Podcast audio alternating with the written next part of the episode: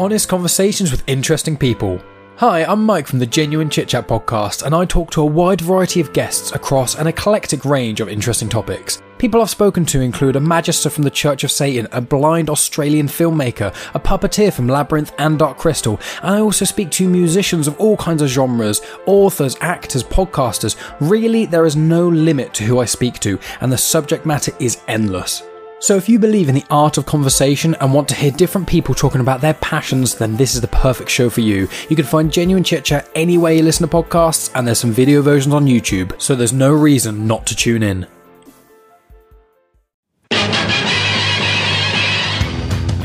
To the Batmobile. Let's go. Come on, Bob, for old time's sake, huh? Harley Quinn, nice to meet ya. Pardon my French. Fuck those fuckers. favorite Marvel character ever, but you should never meet your heroes because honestly, he's a bit of a dick. Now might be a really good time for you to get angry. That's my secret, Cap. I am inevitable. Right, welcome everybody to another episode of the Comics in Motion podcast. I'm one of your hosts, Chris Phelps, and my co-host and very good friend is Mr. Dave Horrocks. Hey there, Chris, and hello to our listeners out there. Welcome to Comics in Motion TV and movie reviews for shows that are based on comic books. Myself, I'll be reviewing from the perspective of a long-time comic book reader. And I'll be reviewing from the TV and movie perspective. And what we also like to do is we also like to spoil the hell out of everything. And so if you haven't watched our choice of the week, then we'd advise you to proceed with caution. And remember, Chris, with an average podcast comes no responsibility. Now, Chris, got a little bit of a different episode this week, haven't we? We have, Dave. We, we will be reviewing a, a, movie, and it's the trilogy ending of a great set of movies, but it won't be ourselves who'll be taking the reins majorly, will it? It certainly won't be. So, doing something a little bit different, and we're actually going to listen to one of Mike Burton's Patreon episodes. So, Mike Burton, you might have heard him on Star Wars Comics in Canon, but as part of his Genuine Chit Chat podcast. He has a Patreon for that as well. And what they do is they do afterthoughts. And one of those movies that they did is Spider Man 3. And just thought it'd be great to kind of get them in here and obviously promote Mike's Patreon as well because they don't do uh, reviews in exactly the same way. It's, it's it is that kind of afterthoughts, um, more concise, slightly shorter episodes. But I I have to say, Chris, I, have listened to them, and uh, you know they are a lot of fun. They are, to be fair. I, I know Mike he's just such a good guy. Megan is. I've done a couple of shows now with Mike and Megan. Really, really great couple. They bounce off each other really well. I think everyone's going to be in for a treat. They're just such good people. And look, at the end of the day, Dave, it's good sometimes to get someone else's perspective on the movies and TV stuff. And obviously, Mike is the host of Star Wars Comics in Canon. You know, he does genuine chit chat. He's part of the Comics in Motion family as well. Him and Megan. So it just it, it just makes sense. There's no point tripping over ourselves doing this. Just to have them do it and have their different perspective is brilliant. Yeah, so what we're going to do is we're going to play through Mike and Megan's episode. We'll hear what they have to say, and then we'll be back at the end to give our thoughts on uh, Spider Man 3 now, before we get into listening to Mike and Megan, I think what we should do is we should get into the trailer. Let's go.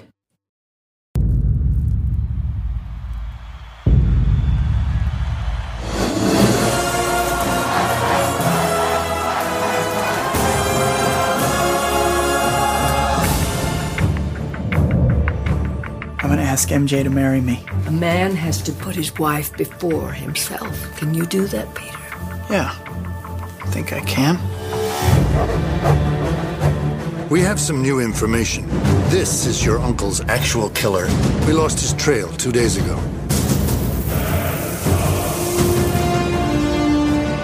This man killed my uncle, and he's still out there. Everybody needs help sometimes, Peter. Even Spider Man. revenge is like a poison that can take us over. And before you know it, it can turn you into something ugly. the suit. Where'd this come from? The power. It feels good. But You lose yourself to it. Whoa. Spidey, love the new outfit. Remember Ben Parker? What does it matter to you anyway? Everything!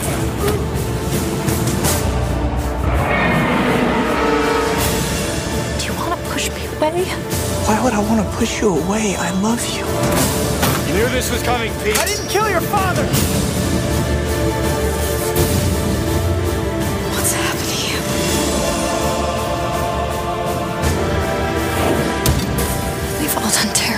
To each other, but we have to forgive each other, or everything we ever were will mean nothing. I need your help. I have to stop it.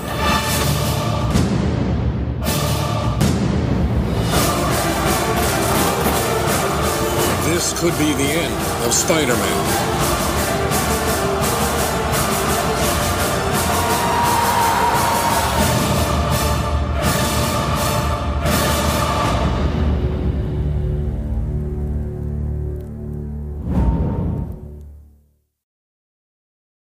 Now, Chris, we know that Spider Man 3 is a massively divisive movie, uh, lots of different opinions. I can't wait to hear what Mike and Megan have to say. So let's listen to Mike and Megan's afterthoughts.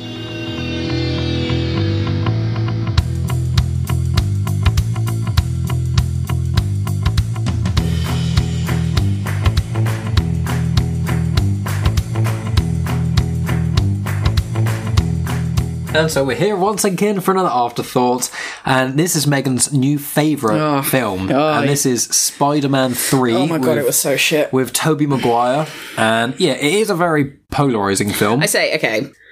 So up until like the first half, basically pre him like wearing the suit, like the the black Spider Man suit Hmm. for a while, it's okay. Hmm. And then and then it just goes downhill and just go it plummets downhill. Did you prefer Spider-Man Two then? yeah. Yeah. I mean to be honest, they're all alright. I haven't really enjoyed any of them. I think in, that makes it sound like you've actively not enjoyed. I haven't. I, think haven't disliked all of them. I just haven't. Like, I wouldn't ever watch them again. I have no intention of ever watching any of these movies again, especially the one that we watched today. Hmm. Spider-Man Three was. I'm sorry, it was crap.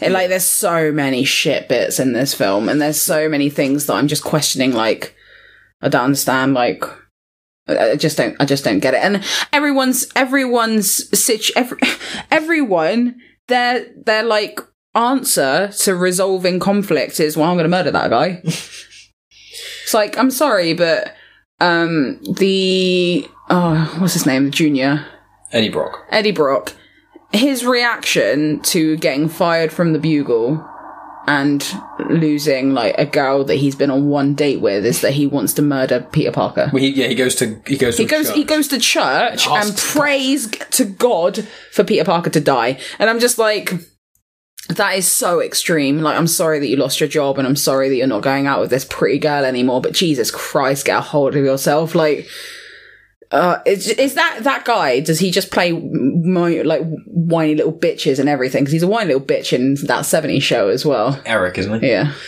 Yeah, uh, Topher Grace, his name is. Um, yeah, the, the thing is, I think when we recorded Spider-Man, the, the Spider-Man 2 afterthought, I remember saying, like, I think Spider-Man 3 was my favourite, and now that I've watched it, it is not. um, I... So crap. The thing is, the thing is with this film is that I haven't watched it for, I mean, it was out 2007, I think, and obviously we're in 2021 at the moment, so it's 14 years ago, and I haven't watched this film since, I think, around the time of The Amazing Spider-Man coming out. Um, so I haven't watched this for over five years. And probably longer than that, because since the Avengers films have been out, I, I probably haven't watched this film it, very recently, maybe in the last 10 years.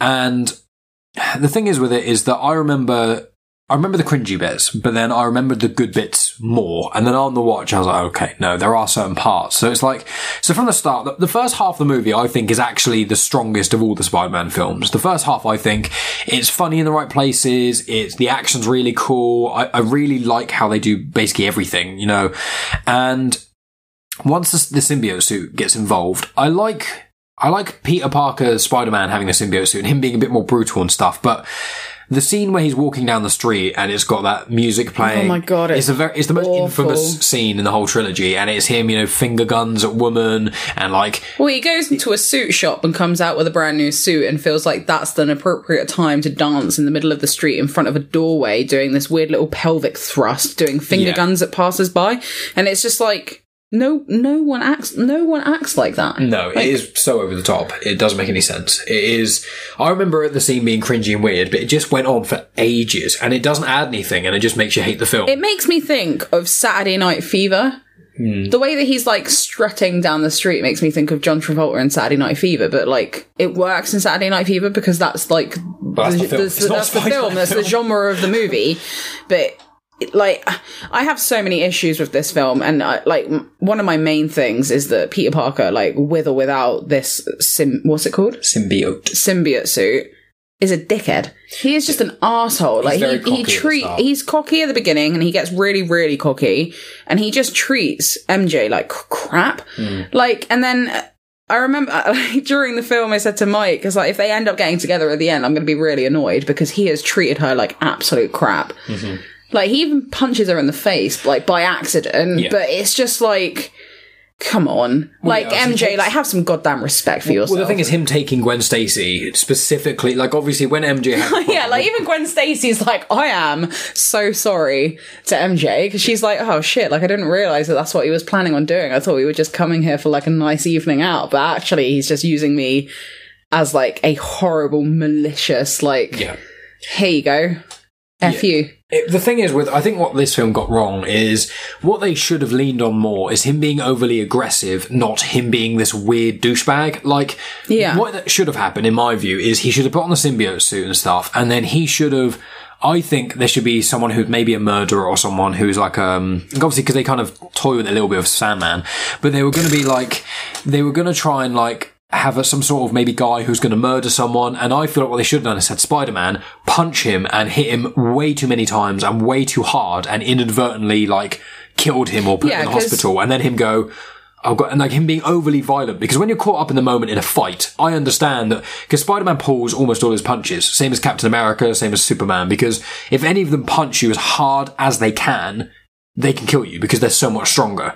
And I feel like they should have leaned more on the Spider-Man being aggressive and him being annoyed about Flint Marko, And Sandman. not caring as much about like morality because obviously Spider Man doesn't kill people. Yeah, exactly. And I think he should have been a bit more brutal with it. And it's kind of like, you know, when you see, because we've been watching Daredevil recently, you know, he beats people to a pulp and it is pretty horrendous. But like, Spider Man, the problem with Spider Man 3 is that I know the symbiote is meant to change him and make him more aggressive, but it goes too far in the wrong directions. I, that's the problem. Yeah, and also the problem with this film is as well is that throughout the film there are three different villains. Yeah, that's so a big there's there's thing. three different villains and there's no substance to any of them. Like there's this weird Sandman guy that doesn't make any sense because sometimes you can punch him and it, it it's fine and you punch him, but sometimes you punch him and then sand disintegrates from his face and it just doesn't make any sense and then actually he's just he's just confused and misunderstood and uh, like It's basically Breaking Bad in a very nutshell. And it's like he's got a sick daughter and he can't afford the medical bills for her. so and he becomes a crime. criminal yeah Yeah, and it's like But the thing is, is that like, so you've got you've got Green Goblin, so you've got James Franco who is a villain, and then he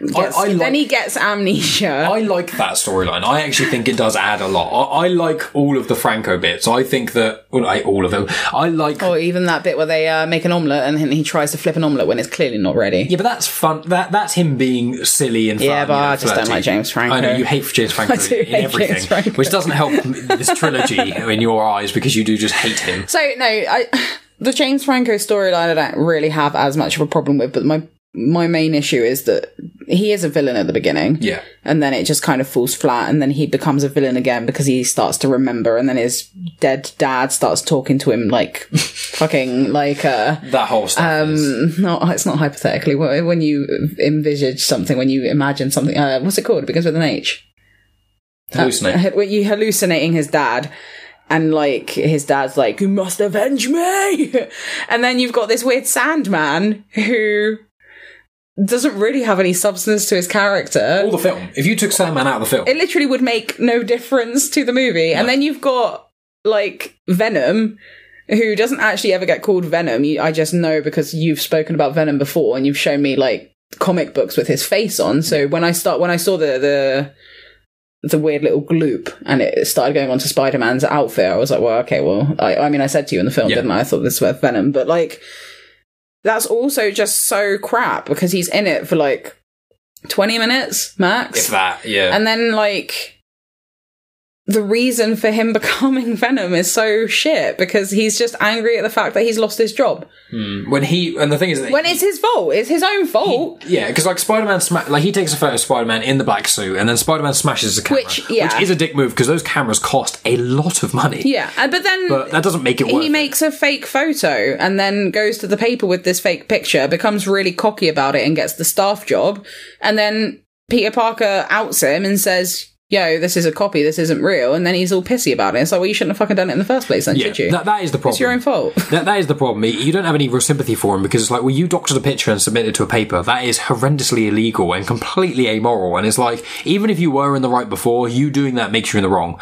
And I like the scene where Spider-Man's ripping the, the suit off and it falls on Brock. But the problem is, is that the way Bro- the way they kind of kill off Venom it is so quick and quite cheap, and the fact that Eddie Brock dives back into the symbiote. Oh, with the yeah. You're just like, there's no need for that. They should just had Brock like try and dive into it maybe. Spider-Man stop him, and then Brock is just there like a crying mess, and Spider-Man's like, look, you didn't need that sort of thing. And then maybe he's like, I hate you, Spider-Man, I'll vow to get you back or something, and then leaves. And if that happened, that would be okay, but I don't know anyone who would be, if he'd been attached to Venom for like, let's say he'd been attached for like five years, Maybe I can understand, but it's literally like an afternoon.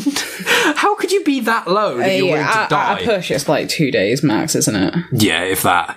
But it's one. I think the whole film only takes place Because in then he. days. it doesn't, Mike. Why do you keep saying No, because in, in the film they do actually say they literally because you remember Mary Jane. He says, "I'm sorry what I did for you last night." When he has a go at her last night, so it is literally. Yeah, but there's so much that happens in between them. I'm talking about Venom. When he says, like, "I'm sorry I acted last night," which was when he had the the suit on. That's when he took Gwen Stacy to the bar. Then straight after that, he goes to no, the it isn't. when he says, I'm sorry about last night, that's.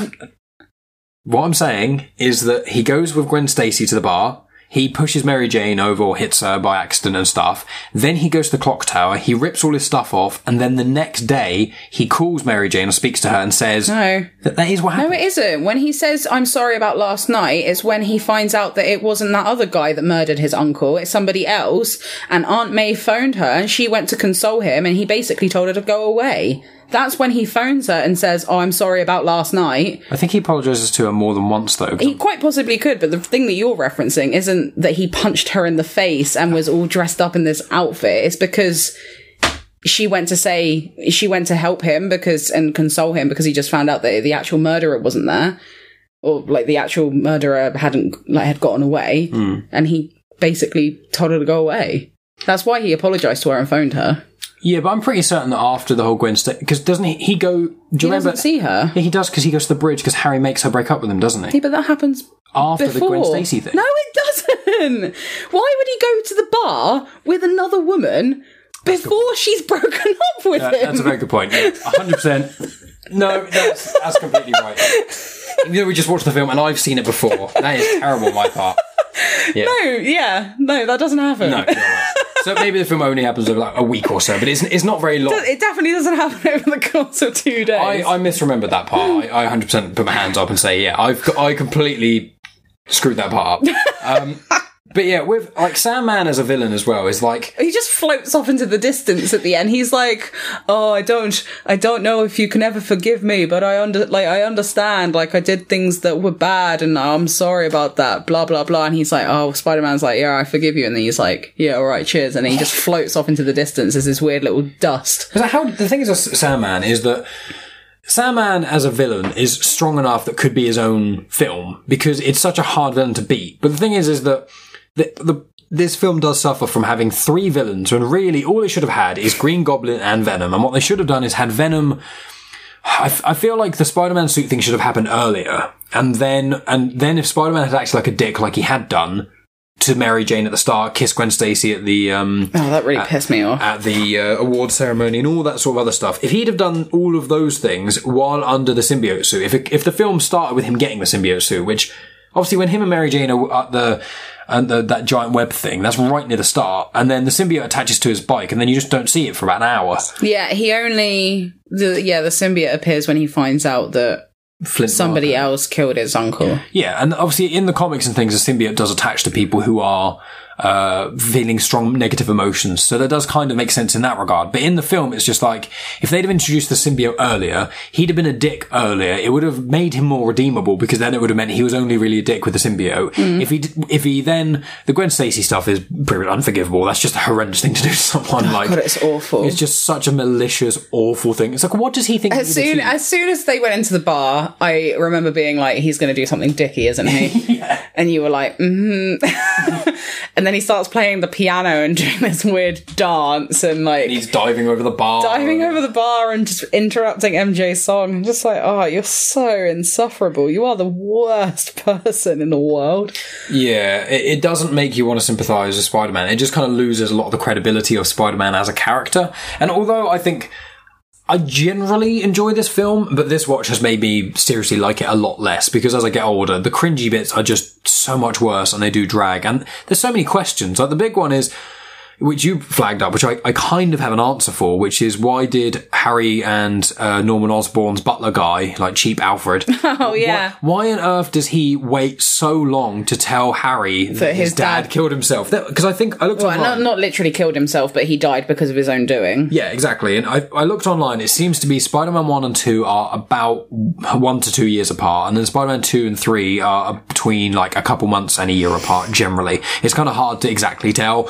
Um, but it's like, my the way I kind of la- make it, the kind of rationalize it, is that he was like, well, if he's angry at Spider Man rather than knowing that his dad essentially killed himself in a vengeful way, then it doesn't taint the legacy and memory of Norman. But then Norman was an asshole to him the whole time. This is the thing, right? This is what I don't understand. Like, it gets to the point where James Franco is like, my dad loved me. Like, my dad was proud of me. And Peter Parker's like, no, mate, your dad hated you. Like, your dad didn't like you. He actually despised you. But you can see that in the first film because he's like fapping all over Peter Parker coming home. And he's basically saying to, to, what is his, what is Harry. James, Harry?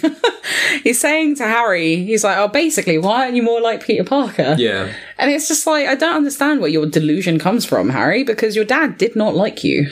Yeah, and the thing is, Did not love you. No, it, it's one of those things as well where they don't really touch upon it enough, which is Norman Osborn had like a psychological problem.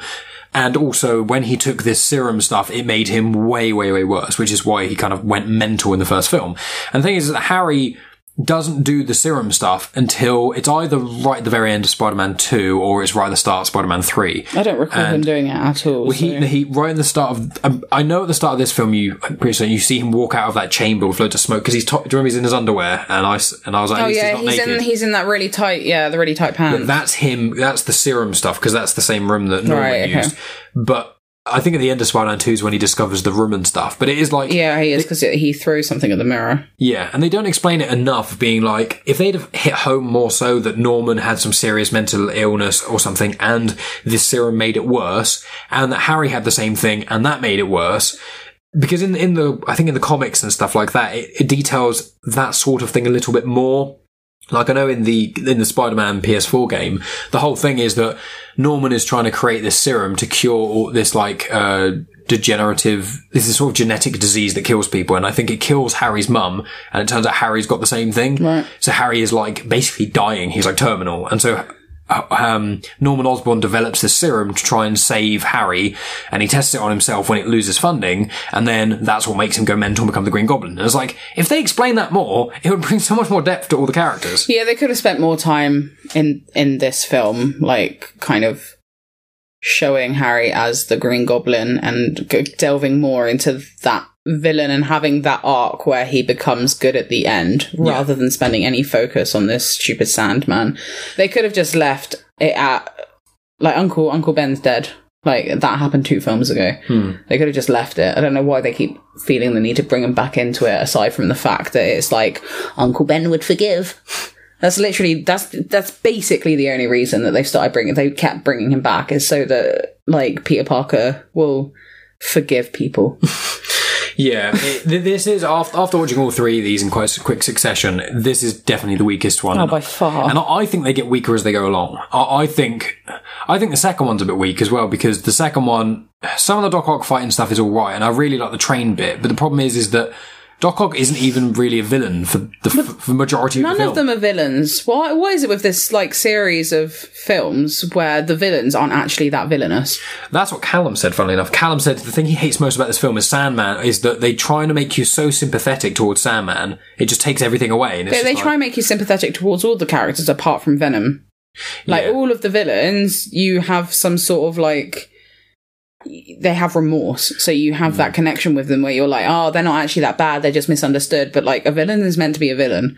Yeah. Like it's different if James Franco's character was an absolute like villain at the beginning and then he had that arc where he becomes better and they realize that they have to fight together to defeat somebody else fine whatever but like there's just so many unnecessary people that spider-man has to go against but none of them are actually that bad and the only one that is really bad is literally in it for like 20 minutes. Yeah, that's that is the thing, and it's it's one of those things as well where Venom is one of the most beloved Spider-Man characters, and I I love Venom not not just from this, but from I used to play the Spider-Man games on PlayStation One and a lot of other like random content I've seen of Venom, and Venom is such an interesting, deep character. And the thing is, in the comics, what they do because I've been reading, um, I read the Maximum Carnage uh, Spider-Man run from '93, I think it is. It's like a 14-part series, and it's about Carnage, and Carnage is also a symbiote, but it's kind of like the in air quotes, the son of Venom, because the symbiotes, after a certain period of time, they just kind of bits of it split off and it makes another one. And that's where Carnage comes from in that way, but in the new Venom film, it will, it changes it again. But the thing is, is that in the comics, what it is, is Venom is actually not a bad guy. What it is, is Venom is basically morally neutral, but he hates people taking advantage of the innocent. But what happens is, is that Spider-Man gets the black suit, um, then Spider-Man rips the suit off, and then the symbiote itself is, hates Spider-Man because of uh, how he thought the, the suit got like attached to Spider-Man and Mm. was so powerful because of Spider-Man and all these sorts of other things. Obviously, going around beating people up, you know, that's what the suit kind of wants and feeds off of. And then the suit itself attaches to Eddie Brock because Eddie Brock, for one reason or another in the comics, hates Spider-Man. And then Venom becomes this thing where Venom wants to kill Spider-Man because he views Spider-Man as ruining his life, but he's not. He, he doesn't harm innocents. That's the whole thing of Venom. He, he actually saves innocent people. So he becomes an anti-hero where he kills criminals. He'll go to like an alleyway and if someone's trying to rape a woman, he will kill the, the person. Yeah. And that's why him and Spider-Man always butt heads because Spider-Man's always like, you can't kill people. And Venom will then try and kill Spider-Man. So that dynamic works so well and it makes such an interesting dynamic between them. And they do it so well in the comics and the, and the games and things. And then in this, it's just like, oh, this guy's kind of a dick. He becomes Venom. Venom then is just an asshole, tries to kind of use uh, Mary Jane as bait, What- and then dies why is she the only one that ever gets taken for bait like Why is no one? Well, Aunt May gets taken in the second one, and then she smacks Doc Ock with an umbrella. yeah that's because she's a badass Yeah, she is. But yeah, th- this is is definitely the, the weakest of, of the three Spider-Man films. And now that I've rewatched them all as more of an adult, uh, especially after seeing the Tom Holland Spider-Man, it's just like oof, they are they're really rough around the edges, unfortunately. But They are, and can I? And I said this to you earlier, but Zendaya's version of MJ would not put up with this crap from Peter Parker. oh no, definitely not. Like she would back slap that boy. Like Yeah, no, I agree completely. It is one of those she's things. such a pushover. She's such a. She's also such a boring She's such character. a boring, bland sap of a character, and it just. I mean, obviously, this film is slightly older, so it's still in like the the realm of like women being like Damsels in distress. damsels in and distress. it's one of the and- first superhero films of recent times. it's just it's just so unrealistic. Like you wouldn't put up with that crap.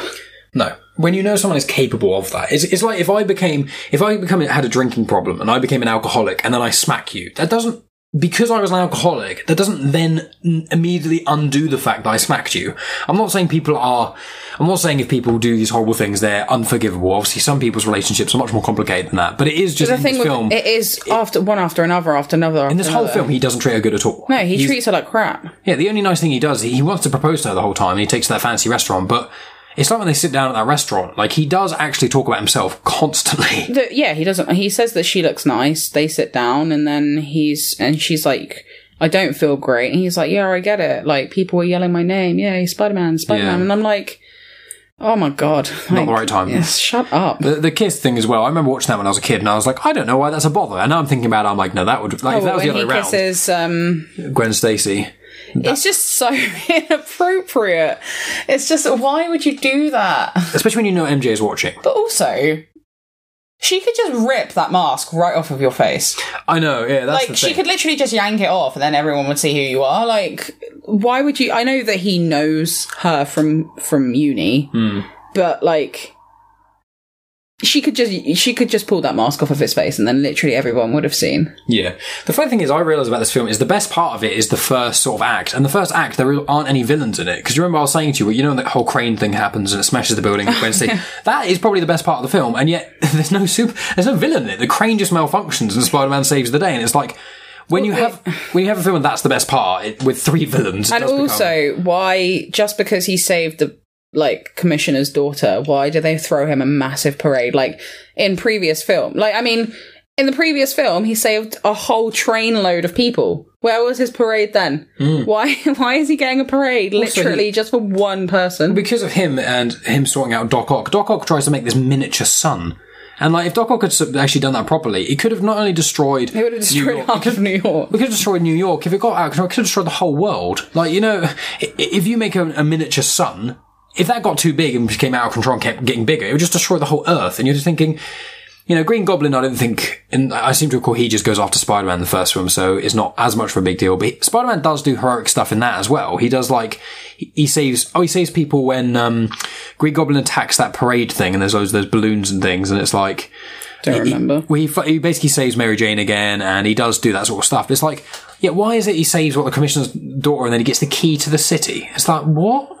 That's Yeah, really, it is it's baffling. yeah, the, the, the, it's so annoying because the first two films are, I think, excluding if, if they were the only Spider-Man films, they'd be brilliant. But then because of the new Spider-Man films, I think have improved on them quite a lot. They weaken these Spider-Man films, and then yeah, the third one is is such a misstep. Mm. There, there are just so many parts where you're just thinking when people watch that bit with Spy, with Peter Parker walking down the street and doing the dance, you just think no one said to Sam Raimi, "Hey." This doesn't make Peter Parker look like the dick you want him to. It just makes the whole scene feel jarring and unnatural, Yeah, and it doesn't fit. Yeah, there was one bit that did make me laugh, but I can't remember what it was now. Oh, it was the, the Harry Osborn bit when they're fighting, when Harry Osborn, the new goblin, is chasing Spider Man right near the start. Yeah. And then um, he pulls that web, doesn't he? He makes the, like, the the rope, and Harry Osborn flies straight into Oh, it. yeah. And he spins, like, smacks his head. He trips him up with the spider web and he falls onto the ground and hurts himself and then he has to get taken into hospital. Yeah. That bit made me laugh. Yeah, that was- That's the only bit in this movie that made me like actually laugh out loud. yeah, I mean, it's not a comedy film, so that part isn't necessarily funny. You're just watching James Franco get, like, near mortally wounded. Um, but, like, he should have basically died from that, but obviously, because of the Green Goblin serum, he doesn't. But Mary Jane's like, oh, you healed from that really quick. But it's like, And then Why she did you explain him. that more? Uh, my last thought on this will be as well is that you can make villains both villainous and likable, and the best example is like Thanos or Loki. Thanos and Loki are both such excellent villains because Loki's a bit of a weird one though, because he is a villain, but he also does do like good redeemable things. in a way, I mean, he is the ba- big baddie in Avengers One. Yeah. I know it doesn't. It doesn't re- like. It's one of those weird things where I like Loki as a character, but the thing is, is that he does try and enslave the whole of humanity in Avengers One, and is responsible for the deaths of hundreds of people, Yeah. thousands. But even like this is a different franchise, but Voldemort, like yeah. He's he's a horrible character, Oh, but yeah. I I like the character of Voldemort. Yeah. Whereas I don't enjoy any of these villains in this film. I think they're all incredibly bland. Mm, yeah. Like they don't have any substance to them. That is the problem. There's there's too many villains and they're spread too thin. There's not enough depth. But the thing is, is obviously at those times superhero movies were, you know, that there wasn't enough depth to them. I think as cinema has grown, as what the MCU has been doing a lot, is that for the most part, the villains they're adding a lot more weight to them. I mean, to be fair, there are films like Ant Man, which I love Ant Man, but the villain in that is just crap. It's, it's he's called the Wasp, and he's just that guy who's he's like Hank Pym's uh, like. He was like his apprentice. I literally have no recollection of that film. Really? I don't remember it at all. You make me so sad because Paul Rudd is Bay. I love Paul Rudd, but I just don't remember Well, it. he, he's the one who he has that minute. He's, he also has the miniature suit and he shoots out laser beams. It's yellow. He calls it the yellow jacket. I know who Pym is. Yeah, Pym is the He's the scientist. yeah, but it's in the first film. The whole I'm not going to go into the plot of Ant Man here, but the, there's a lot of villains in the MCU films which are just in it and then die. Like Thor two, there's one as well. Whereas Thor three, Ragnarok, obviously the villain in that is really good. Yeah. Hela, like she's a good villain because you, you know um, Cate Blanchett. As if you think I'm not going to know who. What film are you talking about? Thor Ragnarok. The villain in Thor Ragnarok. Yeah, the woman, the sister of Thor and Loki. Oh, yeah. When Odin dies and then she comes into it. Yeah, like, yeah, yeah. She is an ultimate. Thor Ragnarok? Yeah. Hmm. Well, yeah, because you know, The main bits about Thor Ragnarok that I remember is Korg, is Korg and Korg and Miek, and then yeah, Thor fighting Hulk. Hulk. Yeah. Anyway, Yeah. Okay. Well, we've gone on about Spider-Man three quite a lot. This is, I think, the longest afterthoughts we've done so far. it is like the, the length of a normal fucking podcast. Not quite. Most of my podcasts minimum about forty-five Yeah, minutes. because you're chatty. Yeah, I know. Okay. Final thoughts then. What is the score out of ten? Uh, I've been thinking about this, and I think it's either a four or four and a half. It's really low for me. Do- what would you rather watch, this or How to Lose a Guy in Ten Days? I would rather watch How to Lose a Guy in Ten Days. What would you rather watch? Oh, I don't know because my problem with this movie is that the first part of it is fine and I can deal with it. It just then just gets so bad. Yeah, it's almost like it's almost this film is almost like Phantom Menace in a way, but like the opposite way around because I would one hundred percent watch Phantom Menace. No, I know, but like Jar Jar in it is really. It's almost like Jar Jar in, in Phantom Menace is just annoying constantly, and he keeps popping up and bringing you out the film. Whereas, and in this film, it's kind of like from the halfway point. There's just every fifteen minutes or so, there's just something that's really annoying it's that not comes up. even every fifteen minutes. It's No, but- so frequently. Yeah, Uh, you give it a four though. Four, four and a half. Yeah, Okay, I'd probably give it. probably a four. Me. I, I think I'd give it a five, maybe a six. Wow. The thing is, I think the first half is genuinely brilliant, and I love the Harry Osborn stuff. I think the CGI looks good. I think a lot of it is good. I, but the problem is there are just so many questions that don't get answered, The and thing is- Venom is, s- terrible. The thing is, though, is even with the Harry Osborn stuff, like at the beginning of the film, it's still so unnecessarily like aggressive. Like, I understand that your dad has passed away. Okay, I understand that you wanted to kill Spider Man because of this. Okay, cool. But you find out that Peter Parker is Spider Man, and you know that Peter Parker is your best friend, and you know what his character is like. Hmm. I don't understand why everyone's first thought is, right, I need to kill that person now. Yeah. It just seems so extreme. Yeah. So even when he starts going after him, I'm like, right, why haven't you like sat down and spoken to him? Yeah. Like, just have a sit down, have an ad- adult conversation, figure this all out, and then if you still feel bad and you want to murder him, then okay, go forth, whatever. But like, they haven't spoken about it. They, they should have, well, they should have either had a conversation about it, or they should have gone the other way and leaned more on Harry's insanity, which they barely touch. That they should have been one or the other, but they don't. They kind of teeter the line. So, yeah, it was. I will not be watching this trilogy of films for a long time, uh, if ever again.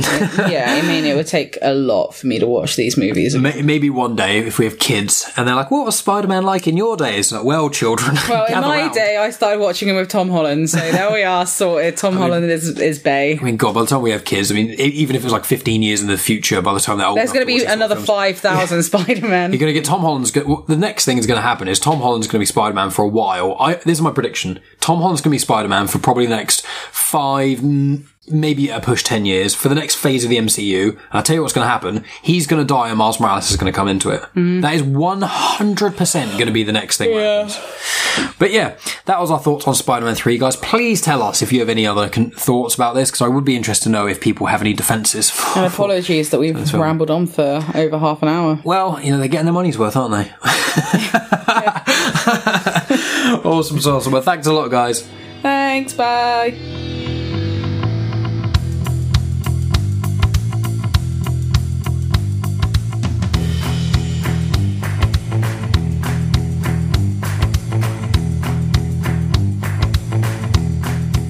Right, so welcome back, guys. And I've got to say, Dave, was there some sort of caricature of me and you? Because Megan, if there was ever anybody playing the Chris Phelps role, Megan was outstanding. My spirit animal, Dave. No messing about, no punches pulled. Outstanding analysis. And Mike, we're going to have to call you, my friend, the Dave Horrocks of that duo. I'm sorry. But Megan, 10 out of 10, Dave. That was brilliant. It's, it's like football in it when you've got the the Makélélé role. it's like someone comes in. So what did you think of it? It's shit. Yeah, Ah, shit. that's the Chris Phelps role. it's usually it's fucking shit, but she Yeah. started off with it's shit, and that set me That's up straight enough. away. exactly. I was like, oh, I'm going to enjoy this one, Megan. So thank you for that, both of you. That was absolutely brilliant. But with ourselves, Dave, we are going to score, as you said at the top of the show. So would you like to go first with the scoring, Dave?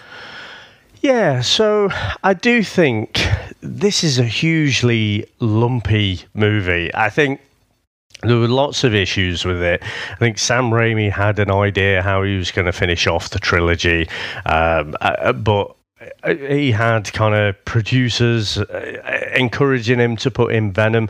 Venom had recently been created uh, by Todd McFarlane. We'd had the black suited Spider Man around for a little while, but actually, this idea that it's a symbiote and, you know, he's not very nice, this all came a bit later. And so they wanted to get him you know, was the, the latest hot property and get him into the movie. And, and he obviously plays quite a big role in the movie, but it takes so long to get a script truly polished and tight and, and syncing up well. And I just think it, it created this massively, uh, I, I don't want to use the word lumpy again, but incoherent story. And so, yeah, it, it's not really a great one. I have to say, Chris, you know, the dancing scene is probably one of the things that people call out the most. Oh. When I went to the cinema to watch this, I hated it. It was so inconsistent with everything that had come before. Spider Man 2 remains one of the best superhero movies out there. And it's followed up by this, where it's like, it's almost Deadpool levels of silliness. So uh, the fact that it, it is wildly inconsistent just jars horribly. But in the years that have gone by, I've, I've learned to kind of embrace that silliness a little bit more. It's one of those things that I have on my YouTube rotation where I'll maybe just put it on. And the fact that he's almost at David Brent levels when he's walking down the street, he's giving the old double barrel finger shooting to the girls. The girls are all looking at him, looking at him like, who the fuck are you? You know? and then he gets his new suit. He's doing a little dance in the hallway. Again, everyone around. It's, it's not like Saturday Night Fever because everyone would kind of join in, or at the end of Dirty Dancing where they all join in with the dancing and stuff. He is dancing on his own, and everyone around just thinks he's an utter muppet. Um, and this movie also was one of the examples that people used to say when they talk about, you know, having too many characters in a movie and it'll it'll never work.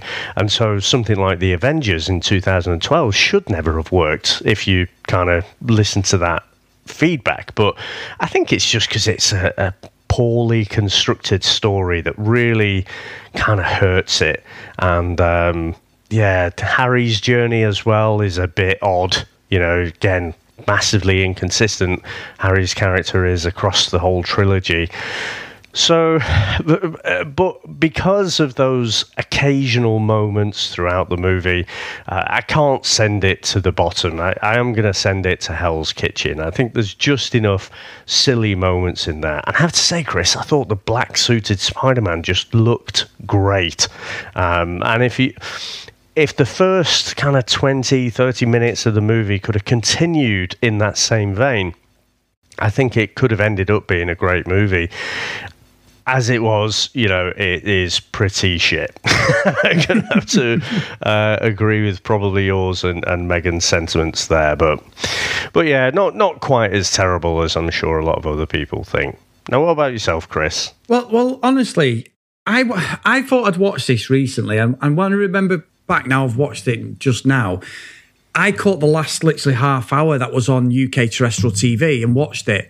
And I was like, yeah, it's not bad, you know, the fight with Venom and that at the end. But then when I've gone through it again, this time from the start, it's fucking terrible. I went to the cinema to watch this myself, Dave, and I don't remember hating it as much, but my God, it is pretty bad now. And you, and I actually think out of everybody in the movie, Tobey Maguire's the biggest problem.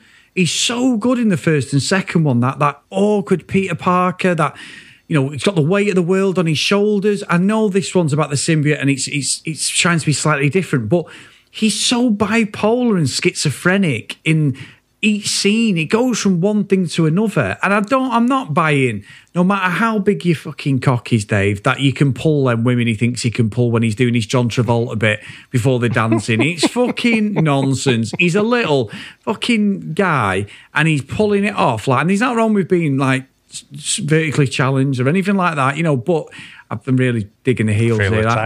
Yeah, I'm, I'm really, I'm really, I realise now as I'm opening my fucking big gob. But what I mean is, and and that's not to offend anyone. I just mean that he's acting completely out of character for Peter. I know it's supposed to be about like the whole Venom stuff and that, but it just doesn't work. And he's dancing and the fucking. I mean, I, I grew up, Dave. I used to, I used to wag school to watch Singing in the Rain, Gene Kelly, right years ago. I loved a bit of a musical when I was a kid. Mister, I love action movies. Didn't mind a bit of West Side Story, Singing in the Rain. You know all them sort of movies, Dave. I've watched them many a time. It's just nonsense. It doesn't fit at all. We've just seen The Greatest Showman come out. That's what this was like. I'm like, this is not. And, and then, like, I mean, you messaged me about this as well, and I'd not picked up on it originally, but fucking, he's now a level whatever pianist as well. From nowhere, there's been no subtext that Peter Parker can play an instrument, but he now is Ray Charles fucking level of a pianist, Dave. I'm just like, bullshit. So that I agree. It's And when no he gets the one's suit. No he one's bothered. on the piano. It's like, oi, get off my fucking piano. exactly. And you and me have been to New York a few times.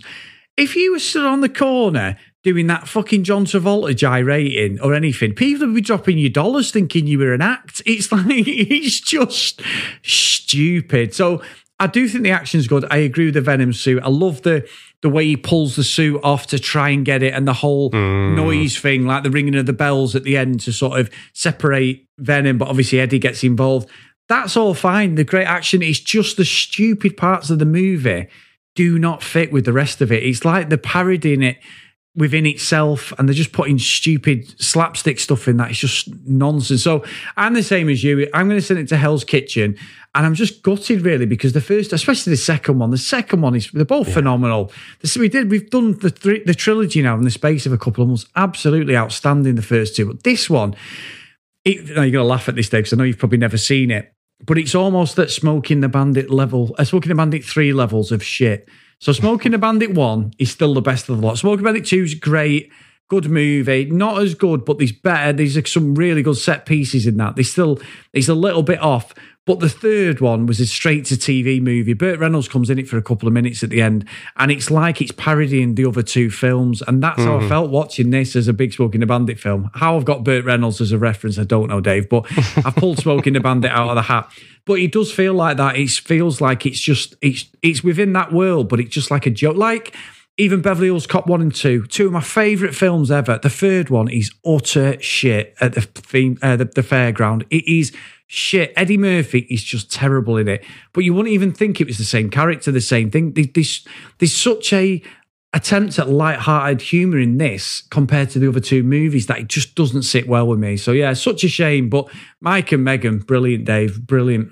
Yeah, and and you know Sam Raimi was hoping that there would be a fourth movie to kind of rectify the the, the debacle, the state of this movie, I guess. But uh, yeah, they they just decided to go in a different direction. so that's why we ended up with the the fairly rapid reboot with Andrew Garfield. But um, yeah, it's such a shame. It's weird, isn't it? How so many trilogies just fail to stick the landing.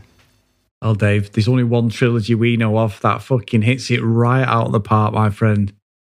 Are, are you talking Captain America or are you talking Back to the Future? Neither of them, Dave. The greatest You are trilogy. talking about isn't it? Isn't it a quadrology though? No. You uh, yeah, it's, it's, it's a quintology, whatever it is. But anyway, for the purpose of this argument, the greatest trilogy movie out of the three, No Retreat, No Surrender 3. That's how you make a third movie, Dave. Not this nonsense with fucking Peter Parker dancing. awesome, Chris. Now how can everyone get in contact with us? Well, they may delete me after I've just referenced Smokey and the Bandit and No Retreat No Surrender. Loren Avedon's got another mention on a different podcast. I only need to put it on the reality one, Dave, and we've got a clean sweep. And I think I'll have a think about that, Dave. At some point. Uh, he probably has, but if you do want to still follow us, guys, I do apologise. At Comics in Motion P on social media. If you want to email us, the Comics in Motion podcast at gmail.com. And please go over to Mike's Patreon. He's patreon.com forward slash the genuine chit chat. Mike is a great guy, and obviously, like I say, he's got a great show. As we have a lot of other great people producing shows on our channel, we appreciate everyone. But please, for the sake of Mike and that, he's such a good guy, and him and Megan have some great discussions. So please get over there and support him.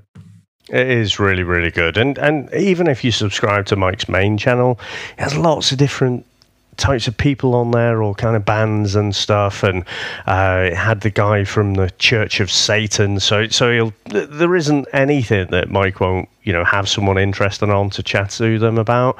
So um, yeah, absolutely awesome stuff. Now, Chris.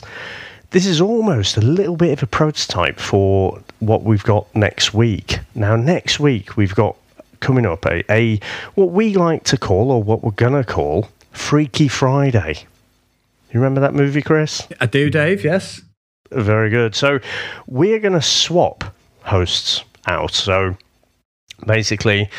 Tony Farina from the Indie Comics Spotlight. You've got Jack and Ria from Seasons Greetings podcast, and they are going to take over this Friday TV and movies slot, and they are going to review, Chris, the original Buffy the Vampire movie. And uh, yeah, it's one that I don't know how it's going to go. Obviously, they'd covered uh, Buffy, you know, going through each season as part of season's greetings. But um, yeah, really looking forward to seeing how they they kind of go back and analyze that one. Now, Chris, I think we should get into the trailer. I just met this girl named Buffy. I'm Pike. Pike isn't a name, it's a fish. I liked her even though she seemed kind of flaky.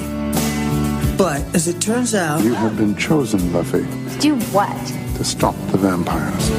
Does Elvis talk to you? and things started getting weird around here. Are we having a nightmare? You threw a knife at my head. And you caught it. She was the one person I could really count on. Kill him a lot. Hi. Hi. What are you doing here? What am I doing here? I'm saving your butt. That is a bad guy. Can we go, please? The Slayer is unmasked. Let's finish it. I think this relationship has potential. Hi. How's it going? You're obviously having a bad hair day. If she can just get rid of those other guys in her life. Stab Kristy Swanson, I am so sure. Donald Sutherland, Ah! Ah! Paul Reubens, Ah! with Rutger Hauer and Luke Perry. Buffy, you're not like other girls. Yes, I am. Buffy, the Vampire Slayer. I didn't even break a nail. Directed by Fran Rubel Kuzui. Awesome. Now, for this episode, Chris, how are you going to finish us off? Well, Dave, as Peter Parker said to Eddie Brock as he smashed his camera, see you, chump.